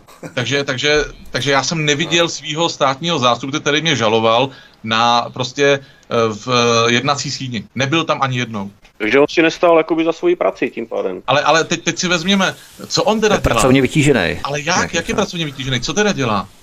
Jeho povinnost přece chodit k soudu, ne? No jasně. Pavel Štěpán, když bychom uvedli další příklad kauzy otrávené řeky Bečvy, tak jsme o tom točili dvoudílný speciál, kdy už v přípravné fázi soudní znalec Jiří Klicpera vykřikoval do médií dílčí věci o vyšetřování. Na té Bečvě je pozoruhodná práce policie a státních zástupců, kdy vlastně nikdo nezodpověděl tu základní otázku, jaká látka způsobila zdravotní potíže rybářů, když lovili ty ryby v neděli 20. září 2020 a ti rybáři byli vyslíchaní až po měsíci a půl poprvé 2. listopadu 2020. Co bychom k tomu mohli říct, Pavel Štěpán? Já jsem za Institut Aleny Vytázkové, nebo jménem Institutu Aleny Vytázkové a současně za odborovou alianci, tak jsem napsal dopis ministrině spravedlnosti Marii Benešové, eh, kdy jsem eh, se jí dotazoval na jednání státního zástupce, který dozoruje případ Bečvy. Hmm, Petr Bareš. Petr Bareš. Zase jména. okresního státního zastupitelství Setin. A já jsem se dotázal na to, jak je možné, že státní zástupce se pro média vyjádří ve stylu, že šanci na odhalení výnika, otrávení Bečvy, odhadují tak na 20 k 80. A odpověď, která mi přišla z Ministerstva spravedlnosti, tak e, tam bylo napsáno, že, že po obsahové stránce považují za jediné pochybení výrok o zmenšující se šanci na objasnění případu. Tento výrok byl zjevně nevhodný, předčasný a neměl být vůbec pronesen. Jo? A takhle je to i v souladu e, s těmi povinnostmi státního zástupce. A zároveň, jak jsem byl tady vyrozuměn, tak e, pan doktor Bareš e, rezignoval na funkci tiskového mluvčího okresního státního zastupitelství ve Setině. Nicméně dále dozoroval ten případ e, a dozoruje do současné doby, tuším, případ té Bečvy. Jak jsme se dozvěděli, tak soudní znalec odezdal znalecký posudek, Policie slíbila, že do konce května se vyjádří, ale na konci května nebo už počátkem června, tak se vyjádřila policie, že stále ještě uh, vyšetřující policisté zkoumají znalecký posudek, takže ještě se nemohou vyjádřit. Uh, nakonec jsme se dozvěděli, že policie obvinila jednoho zaměstnance a jednu právnickou, jednu fyzickou a jednu právnickou osobu. A já bych chtěl tady k tomu jenom dodat, že bylo tam napsáno, z jakého trestného činu byly ty osoby obviněny. Ale když se podíváme na, tu, na informace, které jsou dostupné v médiích, tak zjistíme, jak si to říkal, že rybáři uváděli, mnoho rybářů, to nebyl jediný člověk, tak uváděli zdravotní potíže poté, co v tu neděli e, vytahovali z té večery otrávené ryby. Jo. Řeka byla cítit zápachem desinfekce. E, do dneška nevíme, co tam bylo za látku. Jo zda to bylo Savo, zda to byl nějaký ten chlornán sodný nebo další chemická sloučenina, která měla třeba zakrýt stopy nebo, nebo nějakým způsobem redukovat ty údajné kyanidy. Takže to nevíme. Přesto policejní orgán, což mě zaráží, eh, nezahájil, eh, nezahájil eh, úkony v trestním řízení pro trestný čin ublížení na zdraví z nedbalosti a kterého se dopustí tím, že, tady to mám, působí ublížení na zdraví nejméně dvou osob proto, že hrubě porušil zákony o ochraně životního prostředí nebo zákony o bezpečnosti práce a tak dále. To znamená, že e, ten policejní orgán, který má povinnost jednat z moci úřední, a to samé má ten státní zástupce, tak vůbec se tady tímhle nezabývali. Naopak, jak jsme se dozvěděli, tak začali rybáře vyslýchat až po měsíci a půl, nebo ty přímé svědky a aktéry té události, tak začali vyslýchat až po měsíci a půl a ty výslechy probíhaly po telefonu. Jak jsme se o tom bavili v tom speciálu. Já to považuji za naprosto neuvěřitelné a skandální. Jak to říkali minulé Pavel, prostě ta paměťová stopa vyhasína. A tady obávám se, že svým přístupem, tak státní zástupce v podstatě zazdil možný trestný čin, protože to podezření tady bylo, ale zmařil vůbec prověřování toho trestného činu.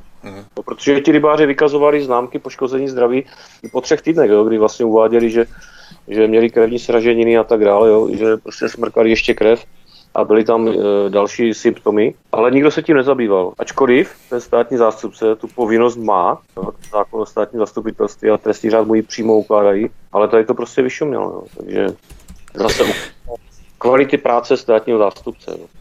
Policie také požadovala údaje z mobilních telefonů některých zaměstnanců Dezy, to všechno za přihlížení státního zástupce Petra Bareše.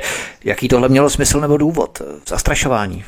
Tohle jednoznačně zastrašování a zase jo, jenom se sázelo, to jsme se bavili minule s Pavlem také, jenom se sázelo na tu neznalost těch lidí, jo, kteří prostě nelze jim to mít za zle, neznají příslušná ustanovení trestního řádu a nejsou, e, nejsou ochotní nebo nejsou argumentače schopní prostě v dané situaci jo, tomu příslušnému policistovi nebo vyšetřovateli říci, jo, v pořádku, na tohle nárok nemáte, takže až budete mít veškeré papíry, polení, přijďte, nemám problém, zatím na schranu zavřu dveře. Jo, zase je to, je to prostě pořád, jak jsme se bavili v úvodu tohoto pořadu, tak je to e, pořád e, se tady táhne takový ten smrad z těch uplynulých dob, Jo, takhle se to dělalo 20 let, jo, a lidi byli naučeni takhle reagovat, ale ta doba se mění, jo. A jak, ty, eh, jak ta justice, tak to státní zastupitelství, tak ta policie na tyhle ty fenomény eh, současné doby nejsou schopni reagovat, protože eh, je to zakonzervované a tam chybí ten nový myšlenkový proud, jo. My se tady bavíme o státních zástupcích a v tomto kontextu uvedeme další příklad a to kauzu Čapí hnízdo, Jaroslav Šaroch, teď nově jmenovaný nejvyšší státní zástupce Igor Stříž. Jak to podle vás uspíší ty průtahy, které je pro ně jednoduché obhájit? Já bych řekl jenom k tomu stručně, že průtahy si obhájí jakýmkoliv aribistickým prohlášením, kde se, eh, kde, kde se snesou takové povrchní argumenty, Jo, a teď se tam e, rozpitvá, že prostě nebylo možno z toho, z toho důvodu a dají se tam různé odkazy. Ale e, když si vzpomeneš, když nejvyšší státní zástupce Pavel Zeman řešil kauzu Čapí hnízdo, tak no, novináři to počítali, za jak dlouho je schopen nastudovat ten spis, který měl několik desítek tisíc strán. Jo, takže vycházelo to, že prostě to není schopen, nebyl to v té době schopen nastudovat, to by musel číst, já nevím, strašně rychle a není to v lidských silách, jo, tak takový obsáhlý spis studovat a že samozřejmě, že má na to lidi, kteří mu to pomáhají zpracovat, ale už ta složitost a už ten obsah toho spisu, ta rozsáhlost, tak ukazuje na to, že e, ta kauza není jednoduchá. Samozřejmě on jako, e, byl to profesionál, takže věděl, na co se má zaměřit, jo, kde, kde případně najít e, chyby, které policejní orgán udělal, to taky nechápu, jo. ale jenom takhle stručně, že prostě ty průtahy se vždycky dají uh, alibisticky okomentovat. Jo. My jsme tady zmínili i bývalého nejvyššího státního zástupce před Igorem Střížem Pavla Zemana. Igor Stříž, samozřejmě jeho bývalý náměstek. Eh, když půjdeme na další kauzu, která to do jisté míry ilustruje, protože dva policisté z Orlickou ústecká psali několik let na Facebooku takzvané nenávisné komentáře o islámu. V roce 2019 je obvinila generální inspekce bezpečnostních sborů GIPS. Podle soudu se ale trestného činu nedopustili. Odkaz číslo 13 popise pořadu na Odyssey. Ale do případu se vložil tehdejší nejvyšší státní zástupce Pavel Zeman. Co udělal tehdy Pavel Zeman? To je takový zajímavý případ. O, Pavel Zeman podal v té kauze dovolání k nejvyššímu soudu, eh, kde argumentoval tím, nebo uváděl argumenty pro to, proč by ti policisté měli být odsouzeni.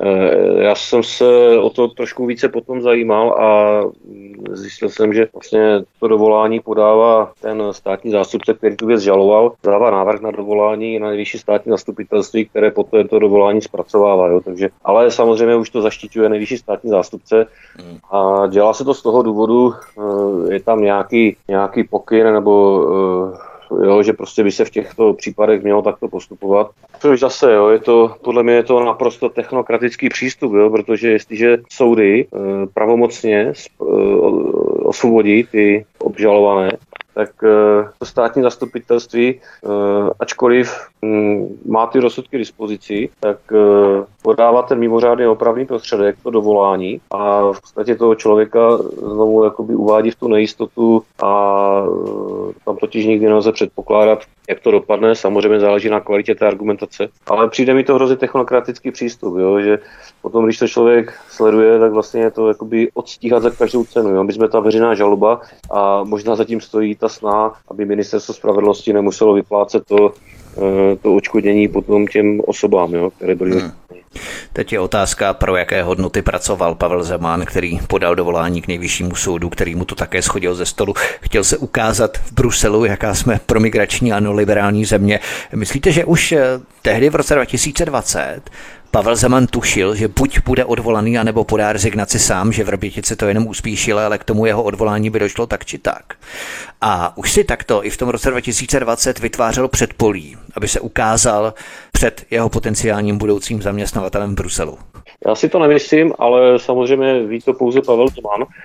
Nicméně eh, řekl bych, že eh, klíčovým faktorem k tomu eh, rozhodnutí, proč skončil ve funkci nejvyššího státního zástupce, tak byla právě ta vrbětická kauza a byla to ta zmíněná tisková konference, jak jsme s Pavlem, tak to si myslím, že byl ten klíčový faktor. Mm-hmm. Když se bavíme o Evropské unii, třeba mimochodem takový drobný odskok, jo, tak uvedu příklad, jak pracují tyto rodinné klany. Jo, protože to je takové mě zajímavé, protože jsme se zmínili o tom, že tady máme nějakých 3000 soudců a může tady působit kolem 200 rodin a zpřízněných příbuzenských vztahů a různých navazujících vztahů, co se týče kamarádů ze studií a tak dále, kolem těch rodin, které posilují ty své pozice na šachovnici s dalšími generacemi. A vzpomínáme si na bývalého ministra spravedlnosti Roberta Pelikána za hnutí ANO. Tak si představte, že po odchodu z rezortu spravedlnosti byl Robert Pelikán vybraný na místo druhého náhradníka nového soudce tribunálu Soudního dvora Evropské unie. A typněte si, kdo pracuje na tomto soudním dvoře Evropské unie. No jistá Irena Pelikánová, matka Roberta Pelikána. Hezké, že? Generační růst se musí posilovat. já bych ještě, já bych jenom ještě ale pro posluchače doplnil, eh, když se bavíme o Čapím hnízdu, jak jsme se bavili před chvílí, eh, tak Čapí hnízdo eh, pořád mainstream ukazuje problém pana, pana předsedy vlády. Ale tady to zdržování a tady to všechno, myslíte si sami, vy dva, vy dva myslíte si sami, že je to přímo, že by to byl trestný čin pana Babiše? Uh, teď, teď vlastně všechna ta firma, nebo celá ta firma, celá ta firma Agrofert, nebo já nevím, po čem se schovává Čapí hnízdo, má nějakou strukturu a každý, každý, nějak, každý manažer má odpovědnost za něco. A myslíte si, že to, co nám říká mainstream, že to je prostě Babišovo problém, myslíte si, že to je pravdivý? Teď mezi, mezi náma, já totiž já, já jsem nad tím tak přemýšlel, ale prostě přece uh, nemůžou být úplně na vrchol, když má pod sebou manažery, který zajišťovali nějaký dotace a tady to, teď je to přece nesmysl úplný mezi náma, jo, ale to je čistě můj taková domněnka, jo, protože přece jenom takovýhle kolos nebude mít přece jenom jednoho nějakého vůdce, ale bude mít uh, manažery, nějaký, nějaký vyšší management, který bude zastupovat tady ty, tady ty prostě události, jako jsou, uh, tady ty věci, jaký, jako jsou třeba dotace, jo takhle to bylo od počátku. Myslím si, že tady se teď se stíhá manažer, protože to jako podepisuje, že jo. Jako, jo je tam... no, ale musí to tak být, ale musí to, ale, ale říkám, ale mainstream ne. média nám pořád budou říkat Babiš 50 milionů, čapí hnízdo. Ale, ale, ale, lidi, ale lidi to přejímají. Jo, ale vrať se na začátek a na začátku bylo obviněných 8 nebo 9 lidí, jo? Ano, ano, ale, ale teď, jako já mluvím teď o té současnosti, že pořád všichni vidějí Babiš, Čapí hnízdo, 50 milionů. pořád jede, že Babiš je největší zloduch a zločinec polistopadového režimu, v podstatě 50 milionů se tady řeší, jako kdyby to bylo nějaké neskutečné bohatství, ale v podstatě ty miliardy, které tady utekly třeba i v rámci toho covidismu teď, jo, co začalo ano, minulý to... rok a, a samozřejmě těch 30 let eh, totálního rozkradení českého státu od 90. let banky, různé sanování bank a tunelování bank bank, miliardy, miliardy kopec, tak to se tady vůbec neřeší, ale řeší starý 50 milionů čapího níze, jako kdyby to bylo něco opravdu strašného. V podstatě oni Andreji Babišovi kladou za vinu to, že poté, co jeho syn přivedl Čapí hnízdo na pokraj bankrotu s dluhem 28 milionů korun. To bylo, myslím, že v roce 2013 na konci doby takzvaného udržitelného rozvoje. Tak v té době Andrej Babiš mladší převedl ten krachující podnik svému otci Andrej Babišovi, aby ta farma byla zachráněná. A převod nastal až po skončení lhůty rozvoje udržitelnosti podle předpisů Evropské unie. Takže podle mě nemohlo ani dojít k žádnému porušení zákona. Novináři samozřejmě vymysleli rekonstrukci, že Andrej Babiš chtěl od začátku Čapí hnízdo pro sebe a protože chtěl čerpat dotace, nastrčil tam svého syna a svou dceru jako bílé koně do dotačního programu, protože Agrofert na dotaci pro malé a střední podnikání byl moc velký kolos jo, tehdy a nesplnil by tu podmínku pro ty dotace tehdy. A to všechno kvůli rekreačnímu zařízení, které negeneruje žádné velké zisky ani v nějaké přípravné studii, kterou oni tehdy zveřejnili, nebylo kalkulováno s tím, že Čapí hnízdo bude nějaký závratně výdělečný podnik, ziskový podnik. Jo? Právě naopak.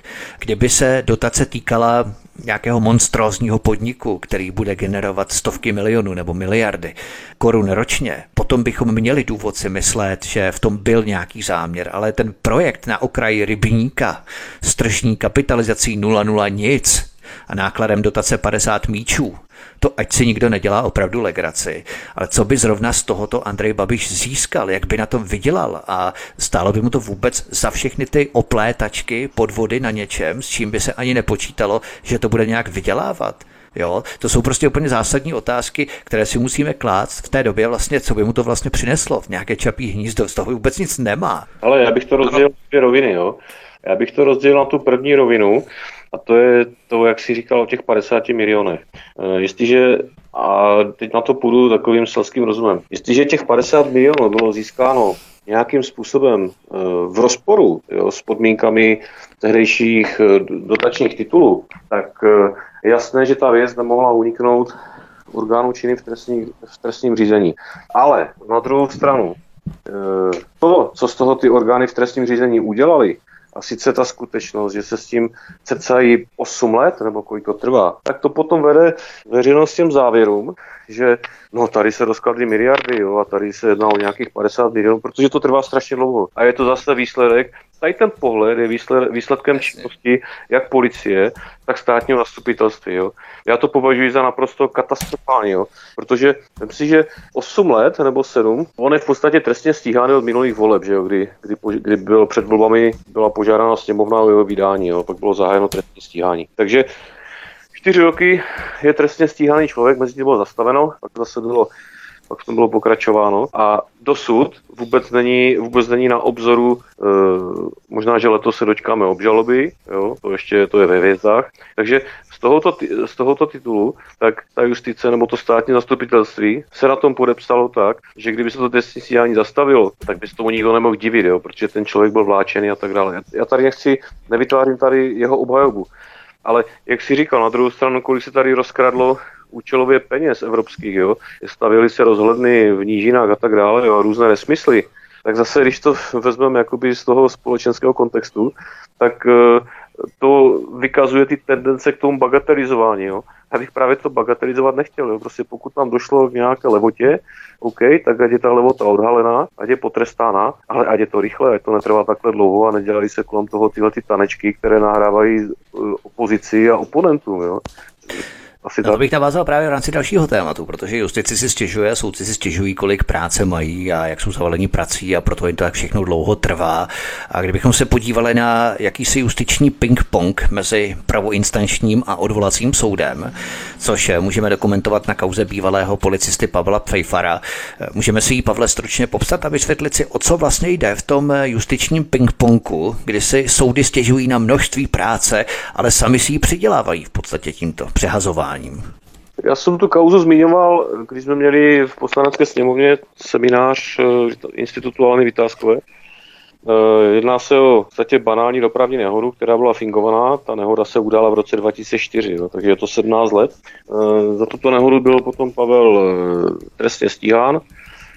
To trestní stíhání se táhlo, tuším, že už to je desátý rok. Jo. Probíhalo to tak, že dvakrát byl prvoinstančním soudem zproštěn obžaloby v plném rozsahu odvolací soud, to byl Krajský soud pro Prahu Západ, tak věc vždy vrátil. E, po třetí byl vyměněn prvoinstanční senát, což bylo mimořádné opatření, nebylo to úplně zcela v, rozporu, e, v souladu se zákonem. E, ten, ten ho odsoudil a poté rozsudek potvrdil Krajský soud, jo, takže bylo to přesně podle scénáře. Jak jsme se dozvěděli, tak v pozadí stála nějaká nějaké ego nějakého státního zástupce a soudce, kteří prostě chtěli odsoudit celou skupinu, která čítala několik desítek, tam to šlo tuším do stovek lidí. Jo. A, a tím pádem se s těmi lidmi, kteří v té obrovské kauze figurovali, tak se s nimi svezli i, i lidé, kterým nebyla prokázána vina, nebo kteří na to neměli žádný podíl, jo, což, což je tenhle případ a pak ještě jeden.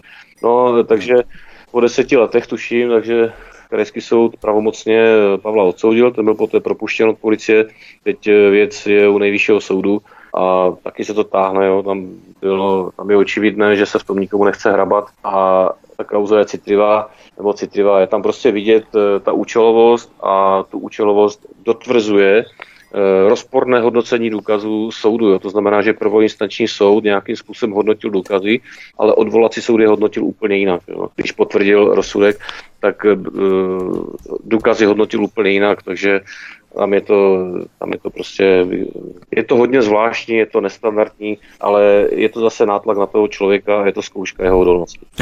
Jako druhý příklad uveďme zahájení trestního řízení někdy okamžitě, jindy účelové nezahájení, což si můžeme demonstrovat na kauze nákupu balistických vest, které nakupovala pražská policie. Pavel Štěpán, co máme k této kauze?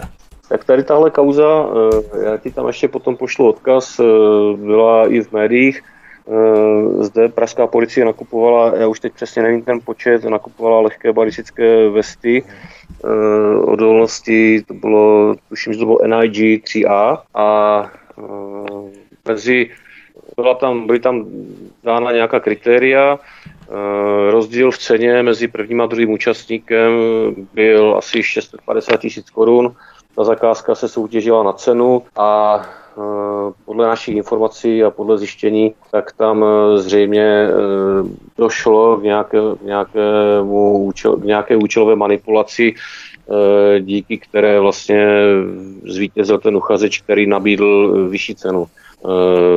Na zakázku podával trestní oznámení, podal nadační fond proti korupci. Trestní oznámení bylo zpracováno, jak jsme se k němu dostali, bylo zpracováno poměrně precizně. Karel Janeček, jo, se docela divím, to je Pavlův oblíbenec. Je to trestní oznámení bylo zpracováno poměrně precizně, přesto uh, Generální inspekce bezpečnostních sborů to trestní oznámení odložila uh, pouhou jedinou větou, že, a to s tím, že kvalifikovaným posouzením věci nebyly zjištěny skutečnosti, které by nasvědčovaly tomu, že byl spáchan trestný čin. No. Aniž, by, aniž by zase tam byla argumentace uh, na ty věci, které byly uvedeny v tom trestním oznámení, takže tohle, tohle jedinou větou vlastně bylo to trestní oznámení zhozeno ze stolu my jsme to odstěžovali, e, trošku jsme tam potom dali nějaké připomínky, státní zástupkyně to posvětila a řekla, že se jí nestalo. Jo, takže tady je vidět. Zajímavé, když se tady hraje v na cenu, tak to je něco podobného, jak jsme řešili v rámci Jana Hamáčka, ministerstva vnitra nákup za čtvrt miliardy těch antigenních testů od Tardigrad International Consulting. Tam šlo taky o to, že v podstatě zvítězil uchazeč s o 40 milionů dražší zakázkou a jel jsem na cenu a zvítězil právě tady ten nad nějakou firmou, která to nabízela o 40 míčů levněji. Jo. Tak to je něco podobného s těmi vestami tedy.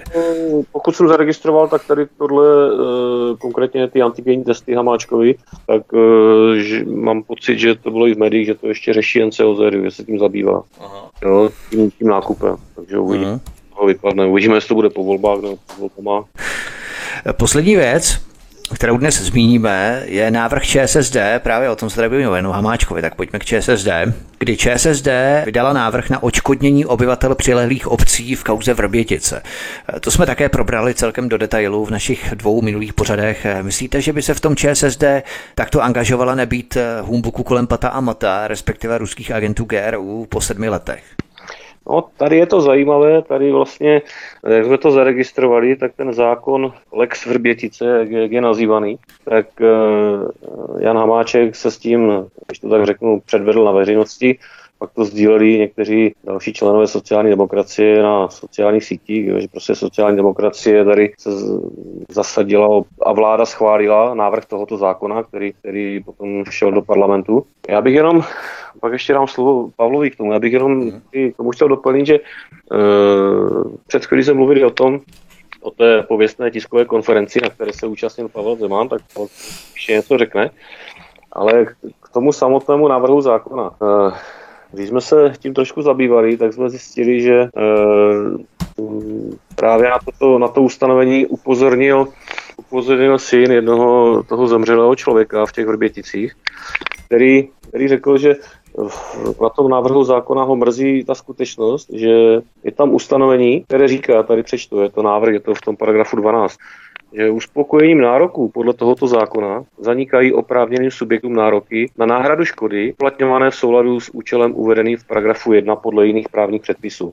A tady bych chtěl k tomu doplnit, že je to, eh, dle mého názoru, je to taková, eh, taková klíčka, taková klička ze strany státu, jak se vyhnout případným dalším soudním sporům, eh, které by mohly nastat, pokud se nepodaří orgánům činy v trestním řízení odhalit pachatele těch výbuchů a tím pádem e, by občané těch dočených obcí a samozprávy těch obcí tak si myslím, že by se mohli domáhat odškodnění po, e, právě po českém státu. A tím, že tenhle zákon jim vlastně to odškodnění vyplatí v nějaké definované míře, tak e, tím, že to plnění přijmou, tak se, jakoby, jak jsem to předtím četl, tak se zřeknou veškerých mo- možných dalších nároků. Je otázka, kdyby se jiných případných nároků, eh, kdyby se to chopila nějaká advokátní kancelář, tak kolik by ona byla schopna z toho státu vysoupit. Jo? Já si myslím, že by to bylo více než tady to očkodnění, které je navrženo v tomto zákoně.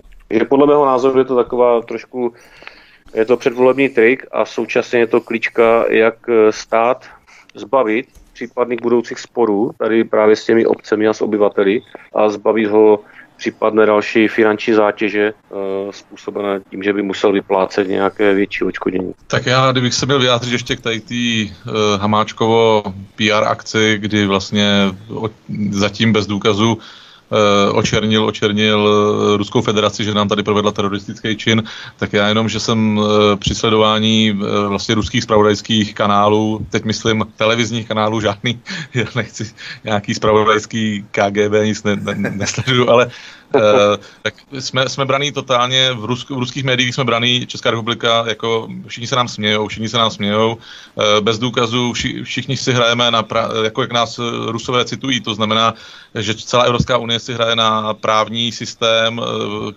podložený důkazama a najednou se uplatňuje něco, že bez důkazů chceme po vás skoro miliardu korun. Jsme strašně, strašně se tomu smějou rusové, nechápou to a mimochodem já jsem, já jsem pak pak vám pak pošlu, pošlu a dáme to na odkaz. Eh, Česko dokonce teď, v té, v té době, kdy jsme eh, vlastně s Američanama eh, jako nepřátelský stát Ruské federace, tak Česko teď láká za peníze podnikatele do Ruska. Česko, ministerstvo zahraničních věcí láká podnikatele do Ruska.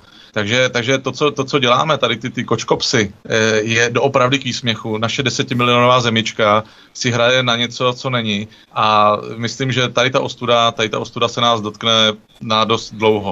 A jestliže, jestliže lidi budou mediama takhle manipulováni, že prostě máme důkazy, nemáme důkazy, tak eh, doopravdy se ocitáme někde, kde asi bychom chtít, ne, neměli být chtít. Ne, neměli bychom tam být, prostě eh, jsme prostě doopravdy výsměchem, výsměchem pro ostatní, eh, nebo ne ostatní, ale pro ten východ jsme totálním výsměchem demokracie a právního systému. Oni asi vážně nic nemají, protože zveřejnit nějaký materiál, nic. fotodokumentaci nebo videodokumentaci před sedmi lety, to vůbec nikoho neohrožuje, vůbec to není žádný Vítku, problém. Vítku, Vítku, Pavle a posluchači, kdyby, kdyby něco existovalo, myslíte si, že by to už neměla nějaká americká tajná služba a nepoužila, ne, nepoužila to ve svůj prospěch proti Rusku? Já si myslím, že 100%, 100% nic jednak, a jednak pro podpoření těch jejich argumentů oni by to určitě chtěli zveřejnit, protože když si vezmeme, že třeba ruská GRU, tak oni zveřejnili právě ty dva agenty, kteří chtěli udělat atentát, eh, spáchat atentát na Alexandru Lukašenkovi toho 9. května, že si pamatujeme eh, v hospodě, jak se tam baví, jak tam domluvají veškeré ty věci ohledně toho a oni zveřejnili to video rusové, to několik dní to bylo staré a vůbec žádný problém s tím neměli. Jo. Takže tady se budeme hrát na něco, že oni mají nějaký materiál před sedmi lety zachycený na kamerách Pat Amat, agenti GRU, kteří vnikli do Vrbětic, jo, prostě nic nemají, absolutně nic nemají. Ale ono, ono, ono, to je zase opět o tom, o tom uh, vyšetřování. Samozřejmě teď to ještě nemá v ruce stá, státní zástupce. Uh, ne, ne, nebyl nikdo obviněn, nemá to v ruce, ale, ale vyšetřování se může táhnout pět let a může se táhnout do doby, kdy prostě bude jiný problém a za ten se to postaví a tichounce se to odloží ad akta a bude, jo, Jo, vemte si, vemte si, vemte si problém covidu. E, bude určitě další nějaký problém s tím zdravím spojený a najednou, najednou prostě bude, bude se hodit toto to odložit potichu, nebude se, a pak najednou přijde kroupa, začne zase nějaký nesmysly vytvářet, ale, ale to už je, to už je, to už je pase. Ale doopravdy, kdyby byly důkazy, kdyby byly důkazní prostředky, přímý důkazy, to, že někdo projel v Ostravě tamhle a mluvil telefonem s někým, anebo, nebo že Eh, vezměme si, kam se ztratili eh, důkazy o tom, že ty dva, ty dva rusové eh, poslali mailem nějaký svůj moldavský pas a teď nevím ten druhý, z jaký země to bylo, kazachstánské, moldavské, už se nepamatuju, ale to se, jak? Myslím, že z Tadžikistánu byl ten Tadžikistán, ale, ale to, bylo, to bylo primární, co jsme se dozvěděli. No tady ta, tady ta stopa utichla a hraje se na to, že prostě tamhle byli v Ostravě, v hotelu, tam, jo, a je to prostě, je to prostě doopravdy, já jako poslední slovo bych chtěl říct, že uh, udělali jsme si strašnou ostudu a ukazuje to i ten náš systém té justice a spravedlnosti. Prostě je to na, ne, ne, neřeší se důkazy, ale prostě kdo je dneska, kdo je mi sympatický a kdo ne. Já bych tady vyzvěděl, jak jsme se bavili, ještě, jak jsme zmiňovali před chvílí, tu roli Pavla Zemana, jo, tady v té kauze. Že v sobotu byla tisková konference vlády, jo, kde nám premiér z ministra vnitra oznámili skutečnosti. Premiér v sobotu... 17. dubna. Ale premiér národu sdělil, že bude trvat na tom, aby prostě Biska zveřejnila ty uh, informace, které má. A v pondělí to celé bylo jinak. Jo? V pondělí byla tiskovka, na které vystoupil právě nejvyšší státní zástupce, no bývalý nejvyšší státní zástupce Pavel Zeman. A ten řekl, že ačkoliv on není dozorový, že to, že to má krajský státní zástupce, tak se s ním domluvil a podá informace. No, takže taky naprosto nestandardní postup. Jo. A... Ale, Pavle, ale NCOZ říká, že to, že ještě nikoho neobvinili, tak jak, jak, jako dozorující, já teď nevím, jak to, jak to ani funguje teď vůbec. Ale, ale jde, o to, jde o to, že vlastně nejvyšší státní zástupce v tom eh, figuroval tím, že tam byl na té tiskovce, jo. Celé to jakoby pokryl trestním řízením, jo, s tím, že tam eh, řekl některé, některé informace, ten postup byl velice podivný a e, Potom tomu nevěnovali už novináři pozornost. Jo. Pak se věnovala pozornost tomu, že e, té jeho kauze a případné kárné žaloby ze strany ministrině spravedlnosti. Tady tohle vyšumělo a jak si říkal, jo, potom vlastně tam nastoupil NCOZ, který to, který to přikryl ve stylu, že e, probíhá trestní řízení, nemůžeme nic říkat, jo, e, tudíž e, a ne, nemáme důkazy v takové kvalitě a nemáme, nemáme jich tolik, abychom obvinili osobu. Jo. No, ale já si myslím, že právě tady tahle role Pavla Zemana že nikdo se tím nezabýval, nikdo to nerozpitvával, ale myslím si, že zrovna tady vůbec jako nejvyšší státní zástupce z té věci nemá co dělat. Překročil, překročil všechno, co mohl, překročil své pravomoce a všechno, ale nikdo to neřeší, ano, ani pan Kroupa. Tady je obraz, to je obraz té naší justice, to je obraz toho hlídače státu, který, jo, to je obraz prostě, tady ta kauza. Tak, to by bylo všechno pro dnešní pořád o soudcích, o státních zástupcích, o policii, o plzeňských právech a o navazujících kauzách, které jsme tady všechny probrali.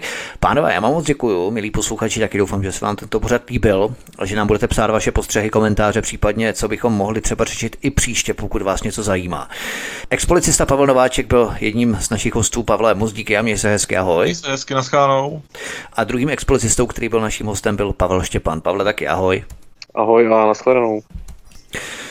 Tento i ostatní pořady si milí posluchači stáhněte buď na našem mateřském webu svobodného vysílače, jsme také na podcastu, takže pokud máte přicezený kanál svobodného vysílače do podcastu, tak se vám samozřejmě tento pořad stáhne jako pořady ostatní, ale zaregistrujte se prosím také na kanál Odyssey a můžete samozřejmě kliknout na tlačítko sdílet, ale také na tlačítko sledovat. Sledovat tento kanál Studia Tapin Radio Svobodného vysílače, aby vám neunikly další pořady, které pro vás chystáme na svobodném vysílači. Od mikrofonu vás zdraví Vítek, přeju vám hezký zbytek večera, příště naslyšenou naslyšenou. Prosíme, pomožte nám s propagací kanálu Studia Tapin Radio Svobodného vysílače CS. Pokud se vám tento nebo jiné pořady na tomto kanále líbí, klikněte na vaší obrazovce na tlačítko s nápisem Sdílet a vyberte sociální síť, na kterou pořád sdílíte. Jde o pouhých pár desítek sekund vašeho času. Děkujeme.